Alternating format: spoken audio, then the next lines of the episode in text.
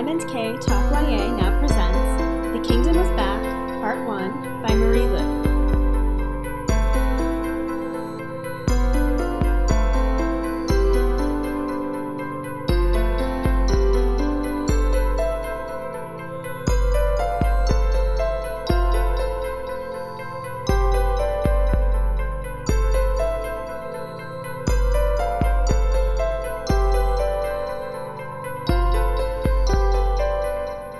Welcome back to M and K Talk Y A.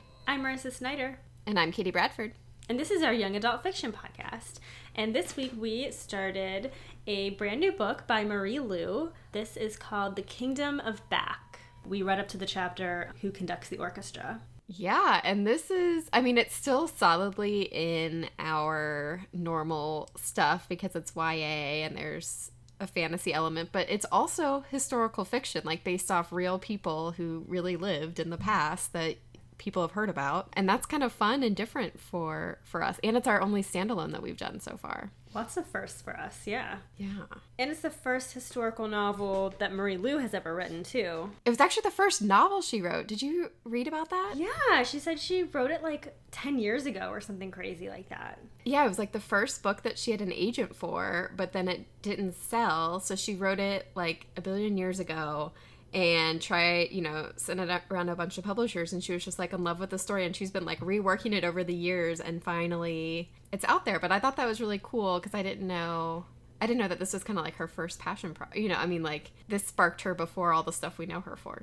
Yeah, and it's kind of interesting. You can kind of um, see a little bit of herself in this because I was on a panel with her recently, and I forgot. I want to hear all about that. Well, first of all, I didn't know that it was going to be live on Zoom and that all of our faces would be visible as well. Like the other ones I've done, the host has like disabled audio and video for everyone before you even join.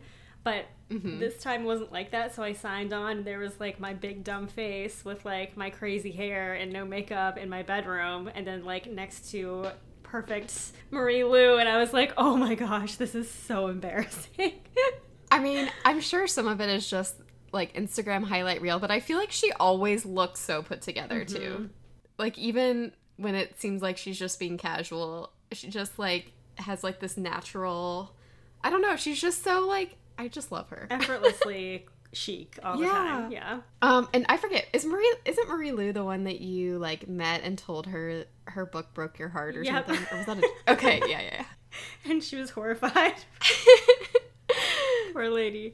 What did she talk about in the class? Well, she, she she talked about The Kingdom of Back a little bit because it was her first novel, and she was talking about how when she wrote it, she was like trying to be published, and she was very aware of like how much she wanted to be published and how hard it was to get published. And I, you see so much of that with the main character of this book, mm-hmm. her like desire to um, to like have her work mean something and to be remembered and to like have that idea of immortality mm-hmm. through your work that like carries on after you're gone. And so I kind of got that feeling from Marie Lu, where she hadn't been published yet um, when she was writing this book, and I.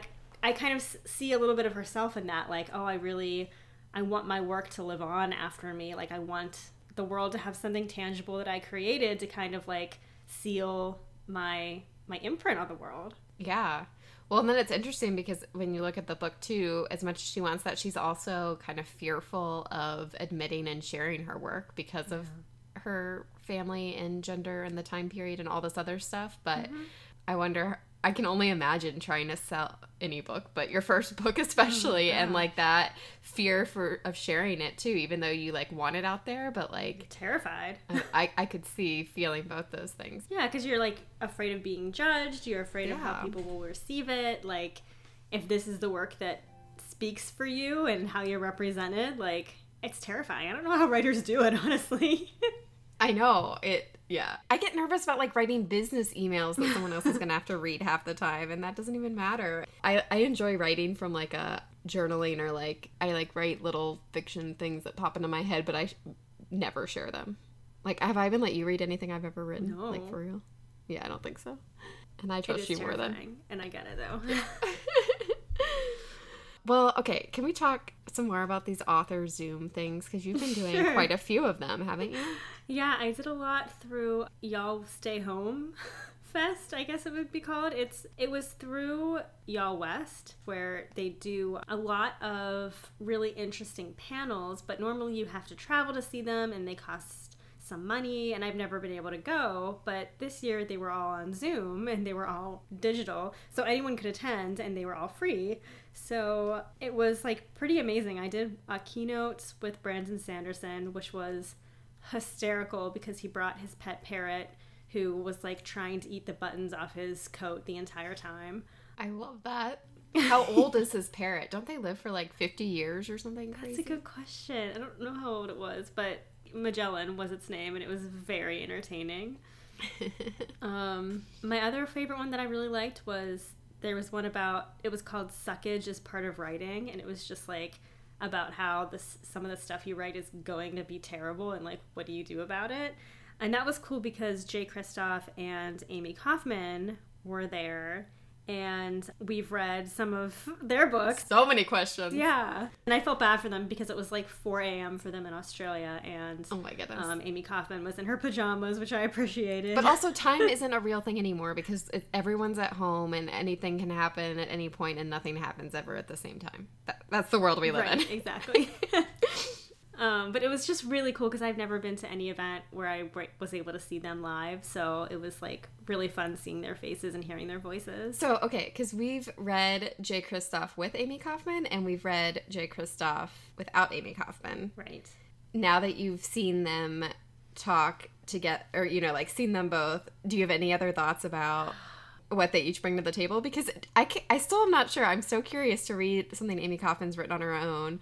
And or just, like, explore more, because Jay Kristoff's writing on his own felt so different from the Illuminae files to me. Well, and I kind of got that feeling again when I saw them together, because my first thought was, like, wow, these two people are so different. How did they become writing partners?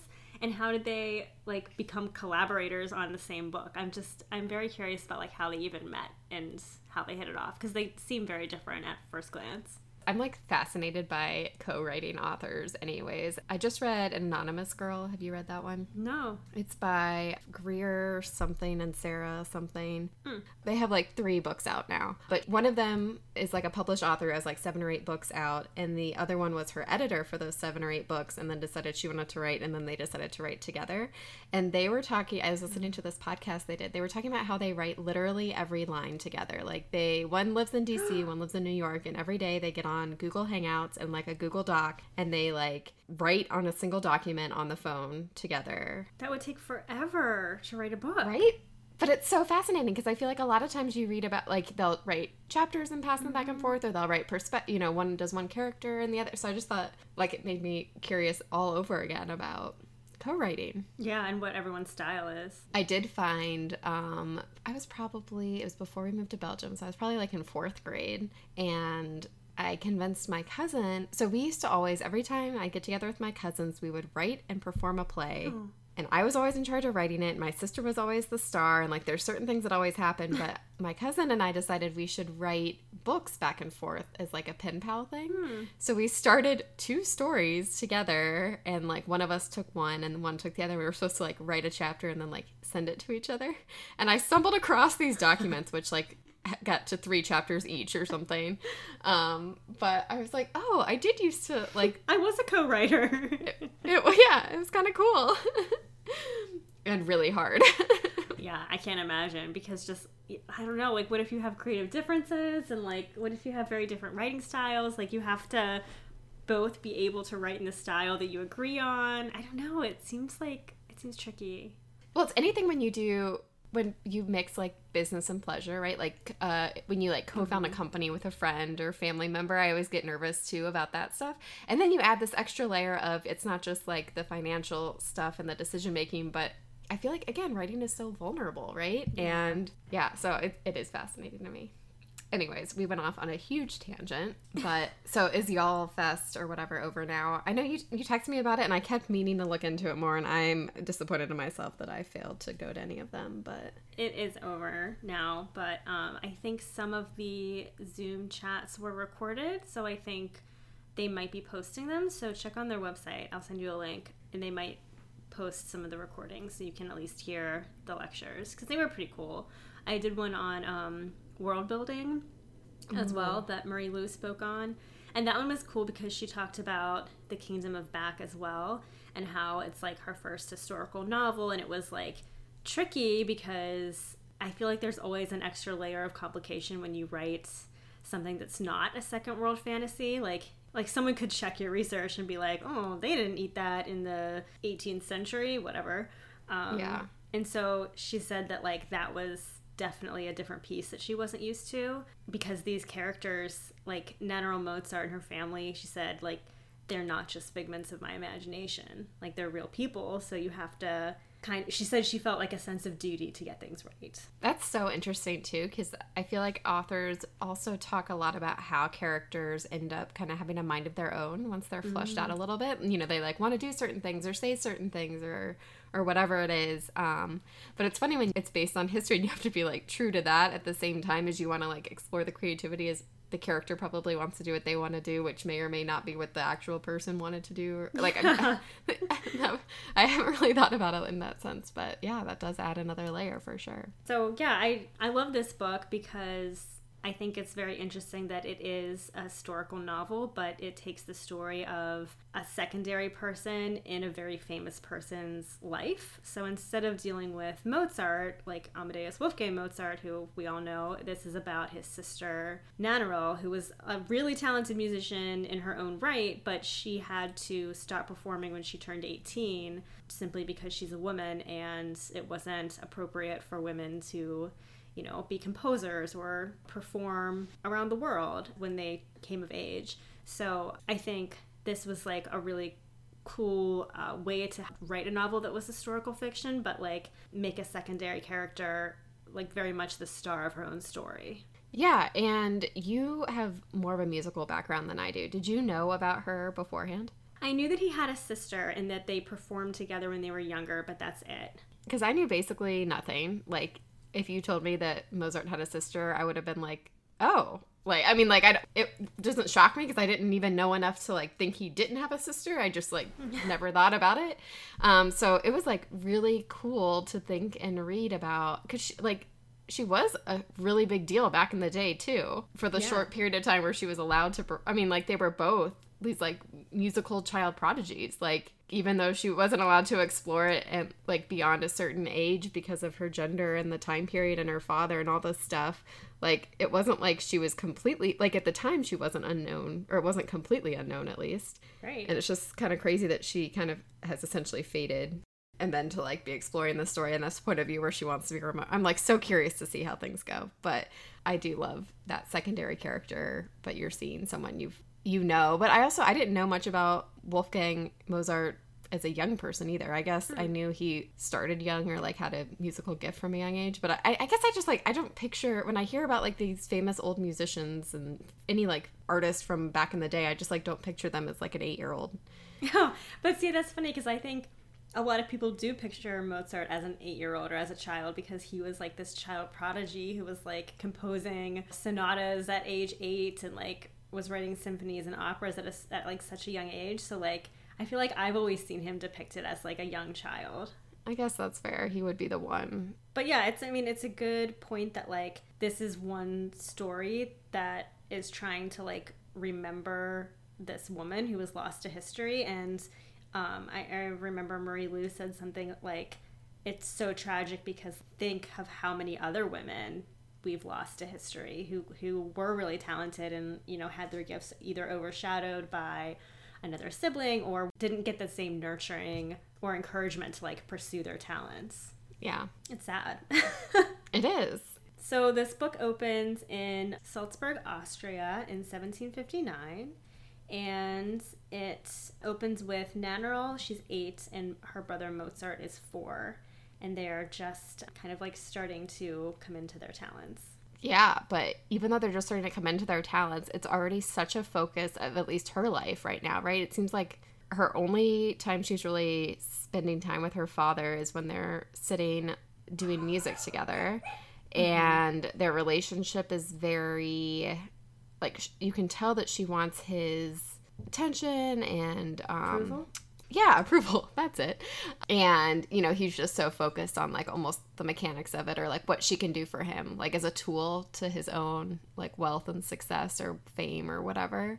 And... Because, yeah, it opens with, um, what's that man? Her father's, like, inviting this man to come see Nannerl play to basically see if she's good enough to be, like, paraded in front of the royal court to, like, entertain them. And she plays really well, but... He doesn't, he basically says, like, I'm sure she'll play for some nice people one day, but he didn't make it, he didn't make it sound like she was impressive enough to be famous. So question about that. Do you think he overlooked her in part because she was a woman? Yes, absolutely. But then part of me is like, if you have lower expectations for women, shouldn't it be even almost more impressive that they can do these things? Like, I mean, like, not to us today, but, like, you know, if you're like, oh, women are like a lesser species or something, and then they can do something impressive for anyone, wouldn't it in some ways be more impressive? Yeah. It's just funny so. to me. I thought it was just interesting because, like, I think throughout this whole book you see Nannerl in direct comparison with her brother, and what I'm so curious about is, like, yes, we know Mo- Mozart was a child prodigy, and in this book he, you know, is composing concertos in his head, and Nannerl's like, what? I can't do that, like, that's crazy. So, like, clearly he did have some raw talent and quote-unquote genius that she didn't, but what I think is fascinating is that Nannerl approaches her music with, like, solid dedication and constant practice, and she's trying to work she has to try right she she it doesn't just come to her naturally, like, she has mm-hmm. to try, and she has to practice, and she has to work hard to be good, but she is really good. And so it's, like, so weird to see her brother, like, have this gift that comes very naturally, and then see Nannerl, who has to really practice to be good. And it made me wonder, like, if she were a boy, if she had been born a boy, like, would she have had the encouragement and the attention that she needed to become a star like her brother? Well, I also wonder if their ages had been switched, because mm. it does sound like um, her dad started her musical education very young, but you have to imagine that Wolfgang was seen his entire life, he was seeing and hearing these lessons and, like, observing all of this and, like, looking up to his sister, and, like, she probably didn't have, like, even if she saw music around, she wasn't, like, seeing someone learn it that sa- like, you even see in this book there's evidence that he's kind of influenced by her, even if he's, like, yeah. taking it a step further, it was coming a little bit easier to him. And I I feel like it's kind of unfair to be like, would he have gotten there without her going first also? Like, did totally. she, you know, she helped soften this footstep or break in the snow or whatever the, I can't think of that analogy, but. She paved the way for him? Yes. Why can't I talk today? It's, I blame quarantine. You got quarantine brain. I think that's a real thing, I'm pretty sure. um, yeah, so it's, Yeah, it, it's a good question. I think um, the whole idea of, like, only the worthy become immortal is, like, a very interesting idea that's in this book a lot. And um, we see Nannerl, like, wanting this immortality and wanting to be remembered, but also at the same time, like, feeling not good enough compared to her brother, and, like, mm-hmm. having that fear that she's going to be forgotten and pushed to the side because eventually she will be married, and that And then that's it, essentially. That's, like, the highest achievement a girl could attain back then, which is so sad. So I'm interested to see how her and her brother's relationship will play out over the next half of this book. Yeah. And the other thing that I love about this book that's also, I think, pretty unique, not only are we looking at a historical figure from another kind of lens, another real historical figure, but lesser known, but we're also, I feel like it's rare to kind of combine fantasy with not just, like, the real world, but real people this way. And I love how we kind of alternate between, like you said, Austria in the seven, late seventeen hundreds or whatever, and the Kingdom of Back, this place that she's dreamt about or imagined and is telling stories to her brother, and then they're both, like, kind of crossing back and forth between this fantasy world and this real world. And what I love about that is it reminds me so much of some of the books I read when I was, like, a child. And I don't know, like, you walk through the closet, or you open a package. And I don't know, just like it it felt like the books from when I was younger where characters I knew would like go to this alternate world, but then it's like history and it's real people. And then it's cool because the Kingdom of Back was like a real thing in their relationship. Yeah, I wasn't, I was so curious about that because I was like, where did this name even come from? And I like that we get a little bit about like, oh, it's called the Kingdom of Back because the kingdom it's is backwards. It's like a mirror to our own. But I loved the idea that like in real life, Mozart and Nannerl created this world like in their imagination. And it makes so much sense because, again, we know that they're both so creative. I mean, you know, they have this extreme musical ability, but then they also have all this, like, rigid structure and, like, the poverty and their dad's so strict and, like, some of this other stuff where, like, and their kids. All these reasons why they would, like, create this alternate world and, like, tell stories to each other and all of this stuff. But then, yeah. So did you do much research on the Kingdom of Back? Do we know, like, how much was Marie Lu? I know that they created, or they talked about the Kingdom of Back. That was like a thing they did, but is this what it was like, or do we know many of the details? Or I didn't research that. I did some research on Mozart. Okay, that's fair. No, I didn't research it either. I just like was thinking about it now because I, I did, I read enough to like, yeah, see um, that that was a thing between the two siblings and they really invented this world and yada yada. But I was like, oh, I wonder how much Marie Lu was able to like find out about what they came up with yeah. versus how much she made up herself. But and I love what she made up. I mean, if it is indeed made up. I mean, I love this idea of like there's this fairy princeling and he is named Hyacinth and he is helping Nannerl get what she wants, which is to become immortal, but in return she has to help him um, like reclaim his lost kingdom or like reclaim his throne. Mm-hmm. So, and again, I love the, like, flashback between them and the real world telling stories and then mm. her crossing into the fantasy world and getting more details and how the story is kind of building on itself. And she's, like, not sure if it's a dream or what's real mm-hmm. or how much, you know, all this stuff. And I don't know how much of it is because we've read other fairy stories and how much of it is other stuff, but I do not trust this guy. I was going to ask you, like, do we trust Hyacinth or not? And I had the same reaction. I was like, this guy is bad news. I'm sorry, but he is backstabbing you, Nannerl. You need to get out of this fake world ASAP. And I wonder, okay, so I think there's a couple reasons why I think that. One is because the promise he's made her, if, depending on how true this is to real life, we know that she does kind of fade into obscurity, right? Mm-hmm. So he doesn't keep his word. Yeah, and then two, or else she betrays, or, you know, something goes wrong in that relationship at a minimum. And then two, because I don't trust fairies. We know enough that fairies are not good news. A fairy prince sounds very dangerous. Well, he himself says, tells her, like, be wary of what you wish for. Wishes have a habit of surprising their makers. Yeah. And, I mean, yeah, I, I just am very worried about what he's going to do to her. And you kind of see it a little bit already, like, in this first half, because she's, like, very inspired by this land, and she, like, hears this melody from this land that she's, like, daring to compose, like she's daring to write down this melody and like break her father's rule that women shouldn't compose. Mm-hmm. So she's like disobeying her father to like get this melody down on paper. And you can see that like there was that, I, I forget when it was, but her brother starts to become sick. Yeah. Like Mozart gets sick. After they get the flower from the underground cave and he cuts his finger on the thorn or whatever.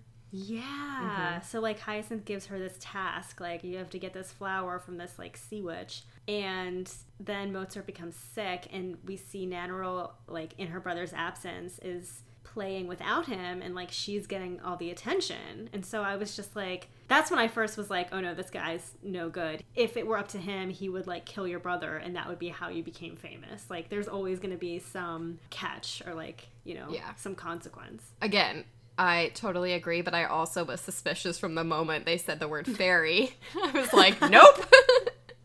Bad idea.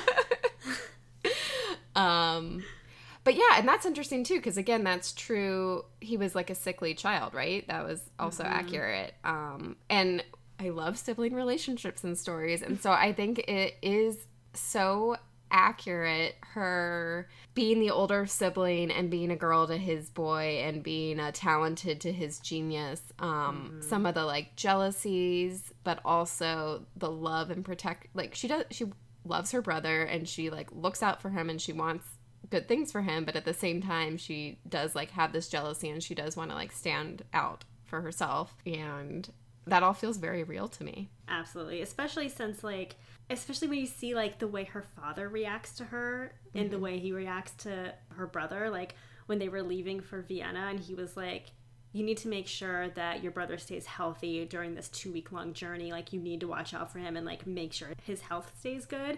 And then she was, like, waiting for him to say, like, oh, and also take care of yourself. And he just never did. Yeah. He was like, yeah, your, your one goal in life is to, like, keep your brother healthy. And I was just like, oh, gosh, you're so awful. And this is so not my actual experience because I always felt loved and seen by my parents, but there was this degree of being the oldest sibling and being responsible for the other two. Like, I remember, mm. like, if Aaron or Megan got into trouble or did something they weren't supposed to, I, like, also got in trouble because I let them or I didn't stop them. Especially, like, if my parent, you know, like, we were, like, all in the basement or, like, I was babysitting. Yeah. Or, and, like, to some extent I get it, but at the same time I would be like, I didn't do anything wrong. They did. And, like, somehow, right. like, and so, and that's a little bit different from, like, the health perspective and the fact, like, I, again, my parents wouldn't, like, ignore me or put the, put them on this pedestal above me or anything, but there is this layer, especially because she's what, four years older, five years older, like, that's a significant mm-hmm. age gap of True. You're responsible for your sibling. Yeah, and then also add on the extra layer of her being a woman, because mm-hmm. there was, like, a moment, there was, like, um a scene where Hyacinth steals her notebook. And her father scolds her, and he's like, how will you care for a husband if you can't ca- uh, care for your belongings? And it was just like, mm-hmm.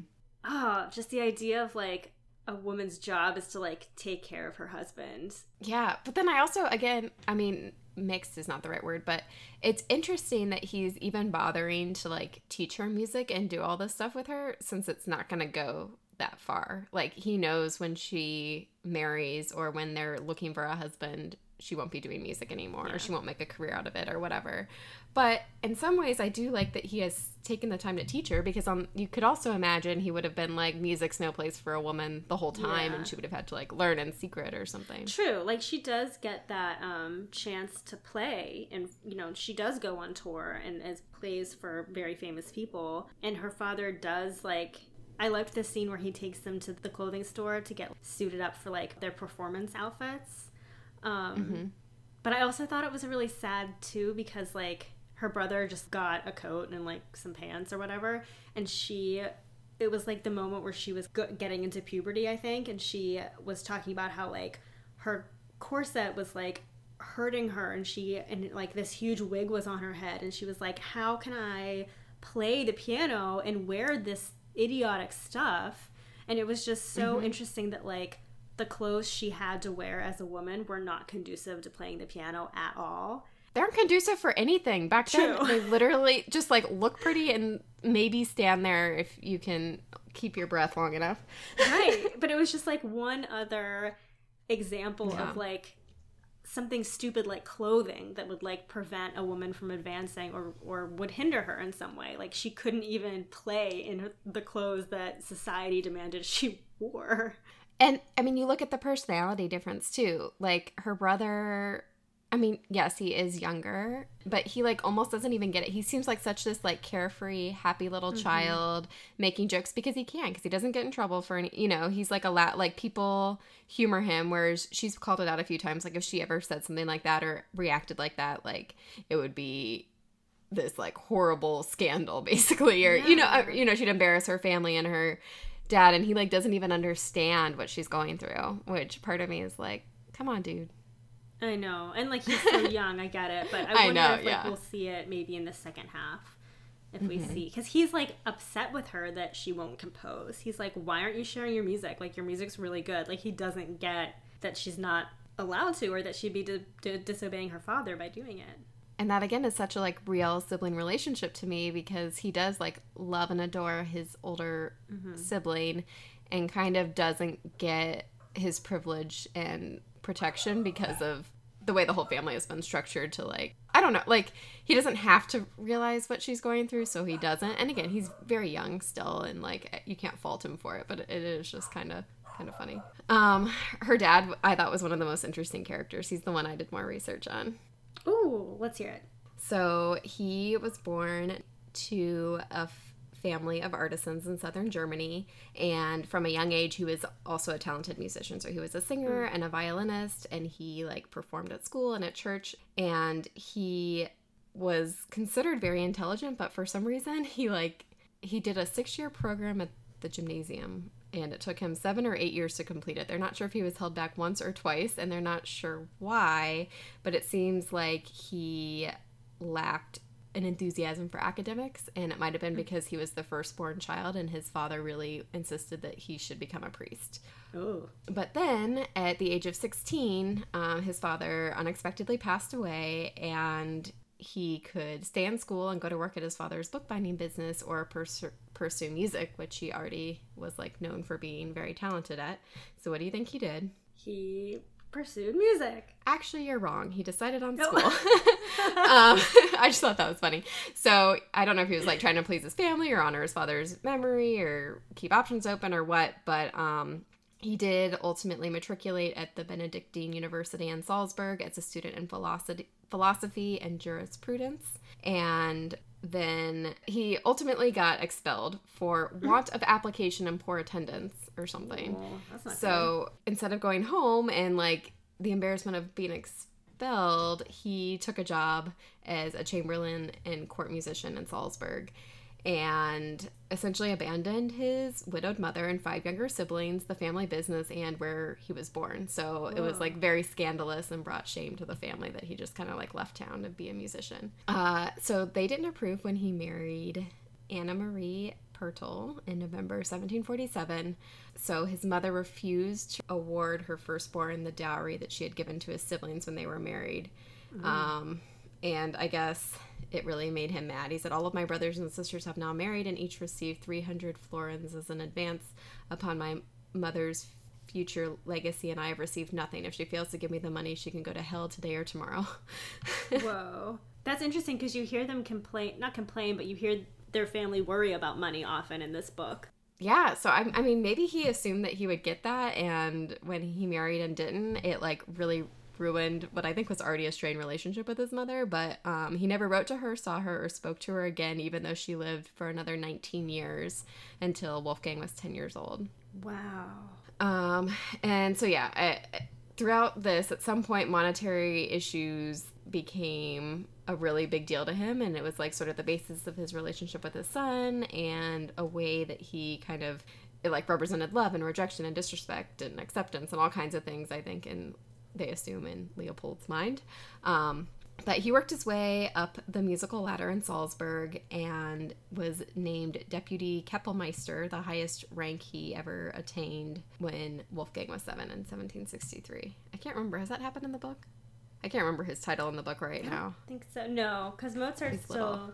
Well, no. Mozart's seven at a certain point, because I remember when he's he's like seven, and then when he goes to play, his father, like, tells him to say that he's five, because yeah. like, oh yeah, the older mm-hmm. they are, like, the less impressive their skills are, so he has them lie about their age. Yeah. So, and he used to be a composer. He was, like, a competent but undistinguished composer who gave up composing when Wolfgang was six, and he was also a violinist mm-hmm. before that, but I guess he, like, refused to give lessons except to his children and hated playing at the Salzburg court orchestra and whatnot. So basically he, like, put everything into his children slash especially his son, um, convinced that they would, like, raise up his social status and bring him wealth and, like, whatnot. Ugh, so no pressure. And then we're kind of seeing this part, you know, now where he's training his children and, like, displaying them and, like, touting them as these really gifted prodigies, which, to be fair, they are very musically talented.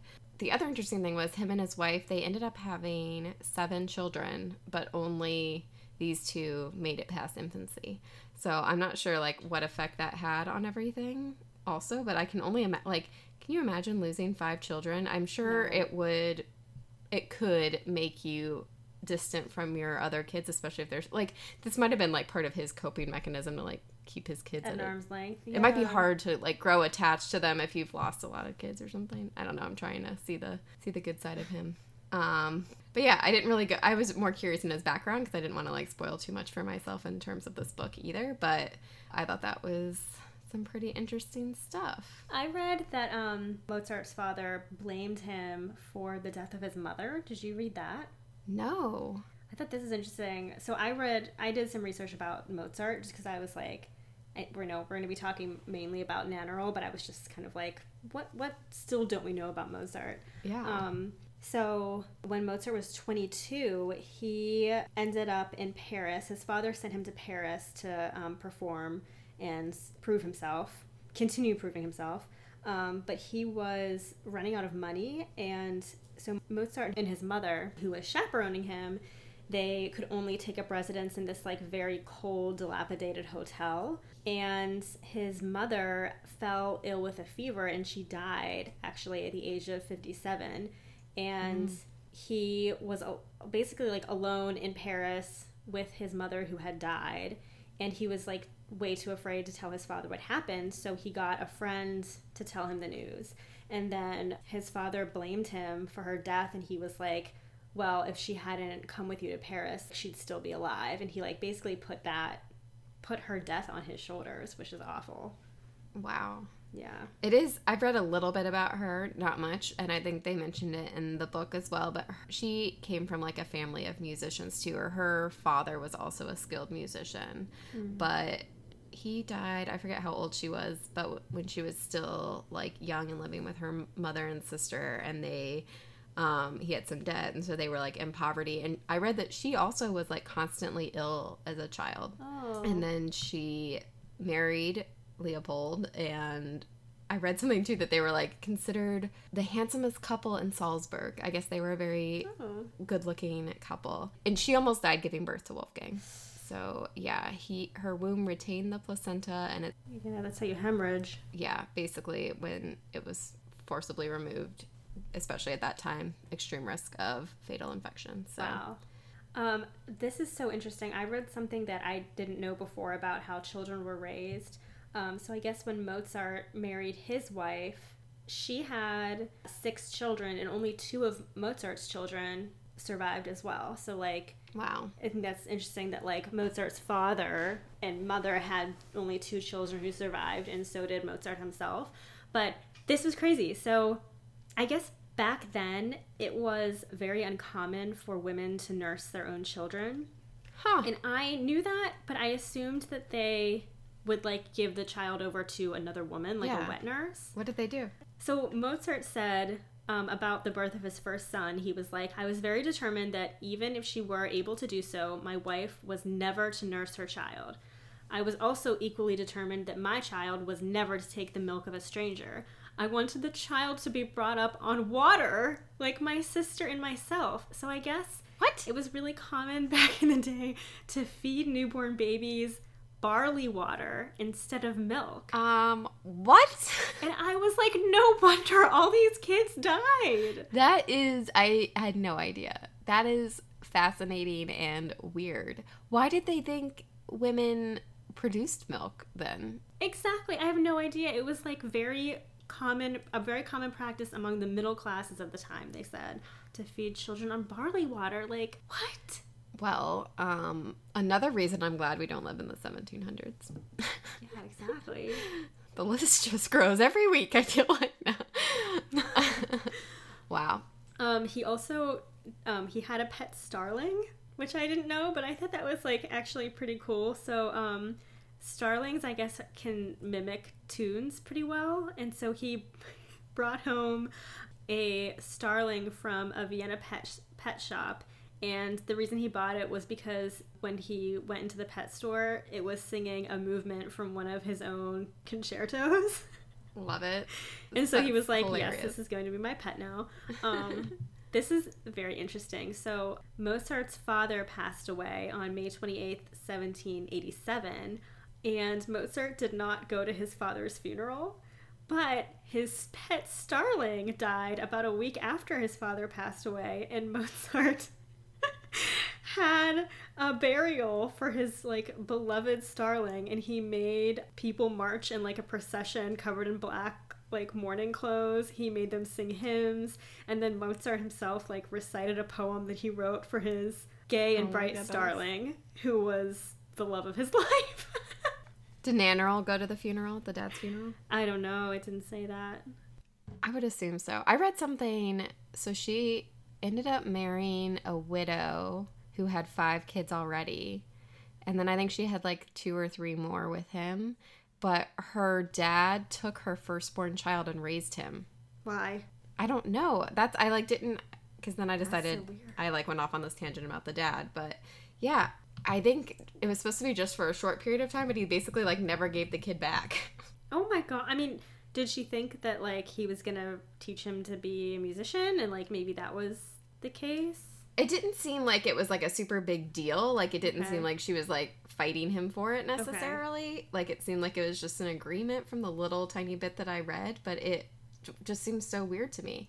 Yeah. Um, she gave birth to her first child, a son who was named Leopold after his grandfather. She had traveled from her home to Salzburg for the birth. And when she returned home, she left the infant in the care of her father and his servants. Whoa. I guess her dad, I think, was just, like, super controlling of her life, yeah. even after she was married. And so I think he said he would prefer to raise the child for the first few months himself. And then he extended the arrangement and continued to care for his grandson. Um, and he did start, like, musical training and stuff. So she saw her son sometimes, but basically wasn't involved in his care until her father died. That's bananas. I think it was only, not only, but I think the kid was, like, two, not, like, seventeen. But, yeah. Still. Well, maybe she was going to feed him barley water, and her father was like, no, we can do better than that. Yeah, I guess there's, there's dispute, like, they don't really know why. It could have been because she had delicate health and already had to care for the five other children. It could have been because hmm. the baby was sick when he was first born, but that doesn't really explain oh. why he stayed that long. It could be because Leopold wanted to get a second chance at creating a child prodigy and whatever. Hmm. But God, that guy just never gave up. Yeah, it definitely says a lot about their relationship that that happened. Yeah, for sure. Um, the other thing that I was struck by was, um, so Mozart died when he was thirty-five years old.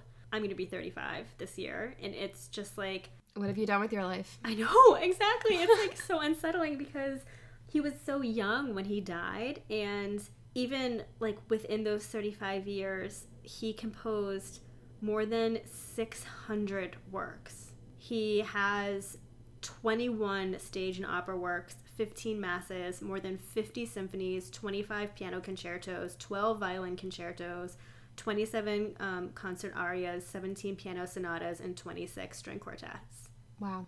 I mean, he was just so prolific. That's crazy. It's, it's incredible. And it's just also so sad to think of, like, what else he could have done if he had lived longer. Yeah. It's, um, I forget, there's, like, some analogy about, like, people who burn strong and bright and then Let, you yeah. know, versus like slow and long or whatever. But yeah. So do you know, did they stay close? I like read differing things that said Wolfgang and Nannerl stayed attached. Oh, I didn't read anything about that. And then I read something that said like they didn't visit each other or meet each other's children at the end. So th- like not that there was, mm. it doesn't sound like there was a big blow up. It just sounds like they like kind of drifted apart. Like they still seem to talk of each oh. other fondly. But she hadn't met one of her nephews at least until after her brother died, which I thought was kind of interesting. Oh, wow. Okay. Well, I know Mozart had a really good relationship with his wife, um, Constance. Constance. How did they meet? Or what? I don't know anything about her. I don't know that much about her either, but I know that, like, she was, like, he considered her, like, a very important partner. Like, not just a wife. They, it, it seemed like they had a, a really good relationship. Did his dad approve? Probably not, just from what we've read about his dad. Would, would he approve of anyone? A woman acting like his partner instead of letting the dad dictate everything? I don't think so. Wait, did you also read about how they, like, were really into, like, um, scatology or something? No. Okay. I read some really weird poems. Like, all the Mozarts. Like, his mom, him, Nannerl, like some random first cousin, they all like really enjoyed making jokes and stuff about poop. Oh, I did hear like, that. I did hear yeah. that. Like, he made a lot of fart jokes. Yeah, it just, like, seems like such a funny detail to, like, run in the family. And maybe it was really popular in the seventeen hundreds in general. I don't know enough, but... That lowbrow um. humor. um, I did read that at the the early part of their courtship did not go very smooth between Mozart and Constance. Um, they briefly broke up because, I guess, Constance permitted another young man to measure her calves in a parlor game. And Mozart broke up with her briefly in, like, a fit of jealousy. Oh my goodness. Again, what does that say about the time? Oh.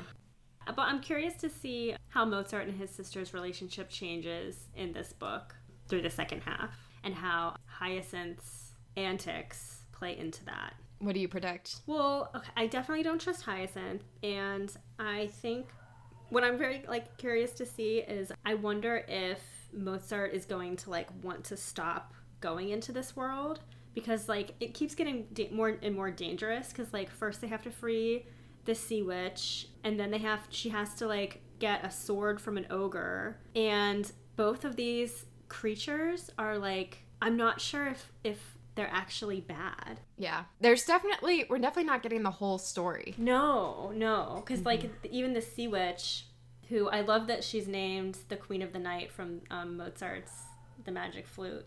Um, oh, but she's, like, yeah. crying, and she's, like, please free me, please free me. And then even the ogre, like, looks really sad, and there's a moment where she's just, like, who is really the monster here? Like, I'm not quite sure. Yeah, because wasn't the ogre trying to, like, help someone in his dream? Yeah, she he gives her the sword. Yeah, yeah, so she doesn't buy his story. Yeah, I... So here's what I think is going to happen. I think they are going to keep going back, and I think ultimately... Hyacinth is going, I think he's going to basically, I think Nannerl's going to have a decision between her wish and her brother, and she's going to choose her brother.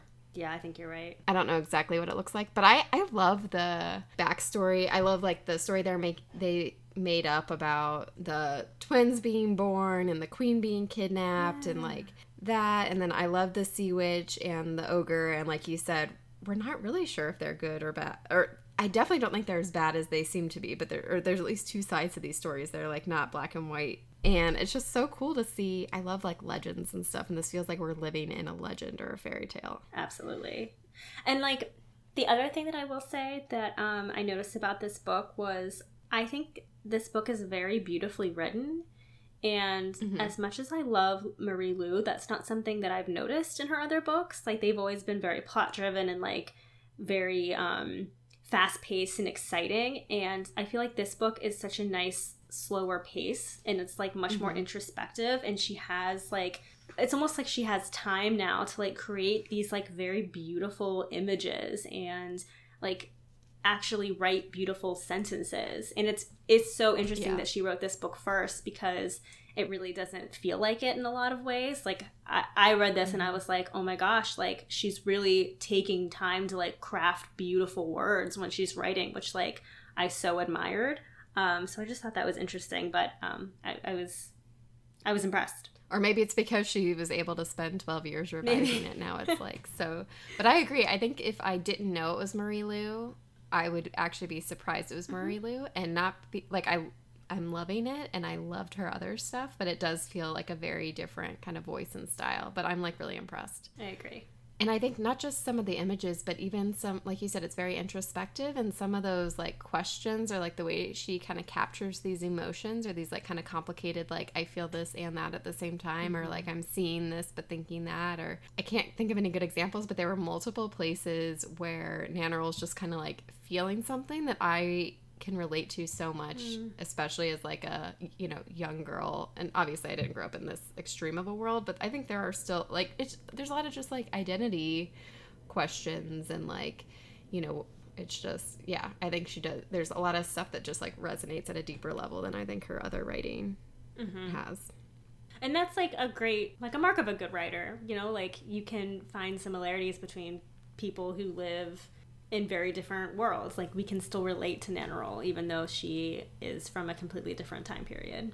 Yeah. It would be really interesting if Marie Lu wrote some kind of short story where people from Legend, This Story, and Warcross like all interacted, because can you imagine that? That'd be a hell of a crossover. They'd be so confused by each other. Oh my gosh, June would have no patience for Nannerl. Yeah, no, she would not at all. She wouldn't even talk to Nannerl. She'd be like, please. No, you know who would um, really hate Nannerl? Is Adelina. She'd be like, please, disobey your father, please. uh, well, what's sad is we only have half a book left and then we're done. Meh. I know, it's so weird. I mean, it's fun and whatever, but it's also weird to... I, like, keep thinking we're going to be able to research all this other stuff, and especially because we're actually in a place where we have, like, real people to research this time. Um, it, it's kind of funny that we only have one book. I know. So we'll have to start thinking of a fan name now, and I guess pick our favorite scenes. Oh, yeah. I already have a favorite scene. My favorite scene was um when Hyacinth called down those strings, and then they turn into hooks, and they, like, hooked them into oh. the sky, and, like, he lifted her into the stars. I was like, that's pretty cool. That was really cool. This would be a fun world to visit. You know how sometimes we're like, oh, I wouldn't want to live there? I mean, I don't know if I'd want to live there, but I think it would be a cool place to visit. I agree, definitely. I don't know if I have my favorite scene yet. I, I wanna, I'm curious. To, I feel like it keeps getting better in a lot of ways, so I, I hope that my favorite scene is still to come. I love the two moons over the ocean, mm, too. Yeah. Just a lot, a lot of cool imagery. Or even just, like, the image of, like, these two very small children, like, playing before royalty. Like, yeah, I can't imagine the pressure you would feel. I get, I like get anxious because I don't like performing in front of an audience, and, like, every time she does, I'm like, yeah, and it's always like, and it's up to you to, like, increase our family's standing and make sure we don't, we're not on the streets. Like, it was just so much pressure to put on them. And again, they're young children, and I don't, I mean, like, you can practice it a million times the right way, and I loved, like, when her brother, like, walked into the room and, like, kind of distracted her and, and distracted the audience. It's like, there's so many things you can't control, right? Like, mm-hmm. But yeah, I'm excited to read more. Me too. Um, did you ever see The Red Violin, the movie The Red Violin? I haven't seen any movies, you know this. I haven't even heard of this okay. one, though. What is, what is it? It, like, reminds me of this a little bit, just because it's about... a violin that, like, passes through a lot of people's hands, and it's, like, different time periods.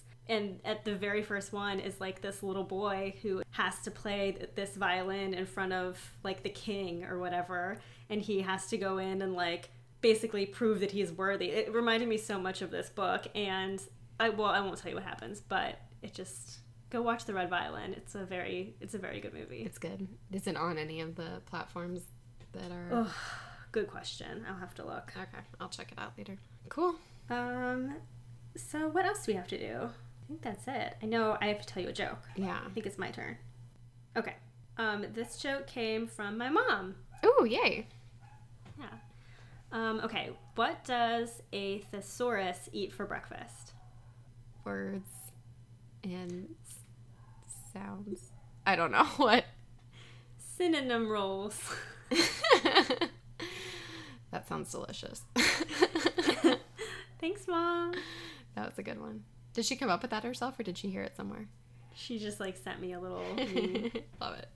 Yeah, okay. Well, I guess we will keep reading, and we're going to finish the book next week. Oh, you know what else we should talk about next week? What? Imaginary worlds we created as children. Oh, yes. I love this idea. Or just, like...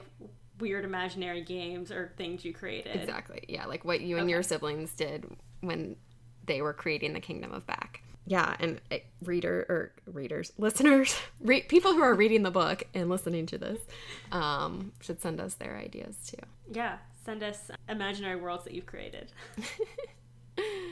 um, you can do that by emailing us at m n k talk y a at gmail dot com. We're also on Facebook or Instagram at m n k talk y a. Bye, bookworms. Go get a library card.